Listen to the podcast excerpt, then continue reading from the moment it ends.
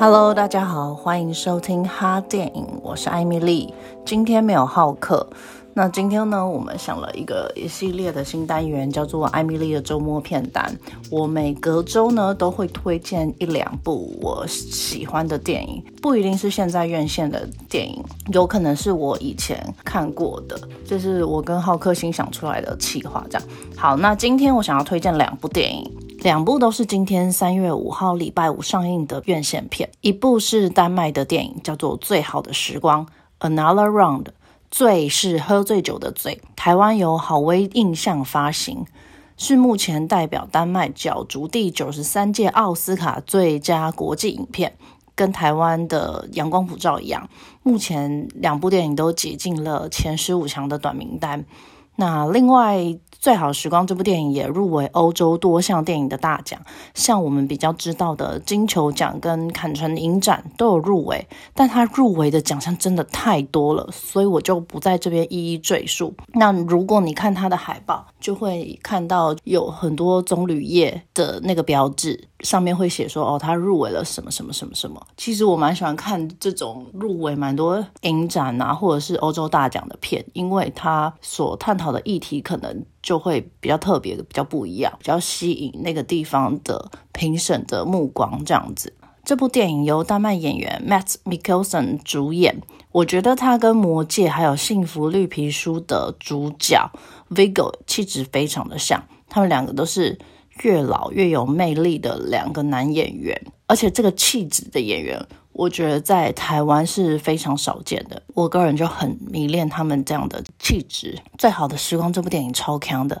他是在讲有四个身为学校老师的好朋友男生，他们决定啊要研究，如果呢每天让身体保持在有百分之零点零五酒精浓度的状态下，自己在社交啊或者是工作上面的表现是不是会变得比较好？但你知道这超疯的吗？一开始他们只是喝一点点的酒，但是最后呢，就会越喝越多，所以就会干了很多很疯狂的蠢事。那电影的前半段，大概前二十分钟，就是他们决定要实行这个计划之前，就是喝酒前啦，疯掉之前，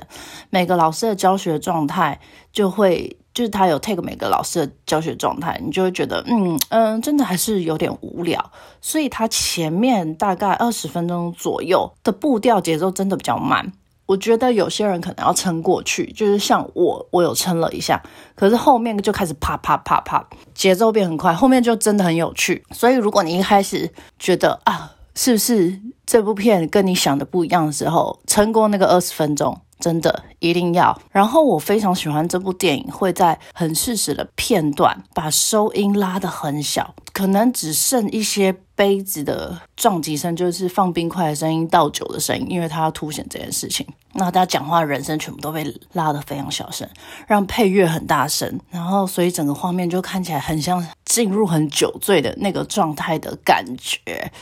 他就营造出，就是用电影，就是营造出我们喝醉酒的时候有点懵的那种感觉，而且他的音乐我觉得都收得非常好听。然后这个男主角以前在当演员之前，其实是一个舞者，所以这部片的片尾呢。你可以看到他还秀了一段非常好看的舞蹈表演，我蛮喜欢那个片段的，我觉得很好看。我觉得这部电影有趣的地方是，它不是要去抨击说喝酒好跟不好，它就是用了一个很有趣的议题，他讲了历史上很多很有名的呃。文学家、艺术家都是在充满酒精的状态下创作的。他们一开始是提出这样的理论，所以呢，当他们喝完酒之后，他们在某一些地方的表现，好像确实有因为酒精，所以变得比较疯狂。可是同时呢，他们现实生活的问题并没有办法被解决。也因为借着这个计划呢，带出了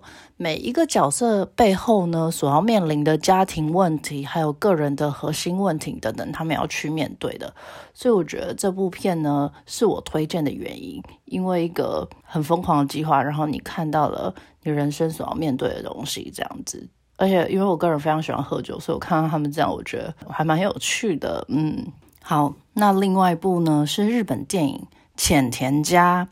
非常非常的好看，哭点我觉得多达十几个吧。浅田家呢，这部电影是讲述日本摄影师浅田正治呢，他跟他家人之间的故事。那浅田正治在日本呢，是被号称最会拍全家福的男人。那这部电影里面会讲他为什么这么会拍大家的全家福，还有他用什么样的方式去呈现全家福的照片。电影是根据真人真事故事，几乎没有改编，这是片商彩昌特别特别在试片的时候强调的。那浅田家这部片呢，也入围了日本奥斯卡奖，蛮多奖项的，所以你会看到海报上面也有满满的入围标志啦。我觉得真的是实至名归。那我为什么觉得很好看呢？这部电影的导演叫做中野亮太，他之前执导电影有《幸福的汤屋》《漫长的告别》两部电影。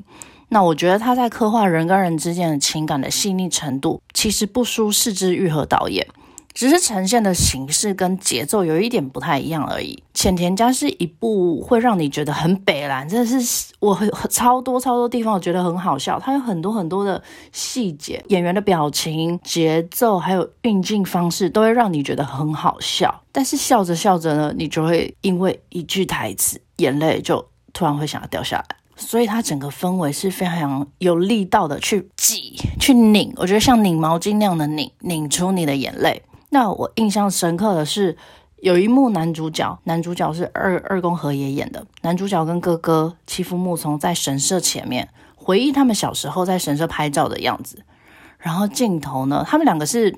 搭着肩靠在一起，然后镜头呢就直接把欺负木通卡掉，只剩他的那个身体而已，然后但是只特写在弟弟的脸上，最后就跳接他们小时候爸爸帮他们拍照的画面的片段，爸爸。再重复讲了一句你其实前面就听过的台词，然后你听了就会突然想要爆哭。还有另外一幕是饰演哥哥的妻夫木聪追到车站跟弟弟转达父亲的一句话的时候，妻夫木聪就演他爸爸那个演员的口气，就说就跟他弟弟说：“你什么时候还要再拍浅田家的全家福啊？”这句话也是力道有够强大。所以我觉得这部电影每一个演员真的都演得很好，才可以用非常短的一句台词就直接把你的情绪推到里面。那提到妻夫木聪这个演员，我就不得不顺便推荐他跟满岛光演的《鱼行路》这部电影也是非常好看。另外导演的《幸福汤屋》《漫长的告别》两部电影我也都蛮喜欢的，尤其是小田切让主演的《幸福汤屋》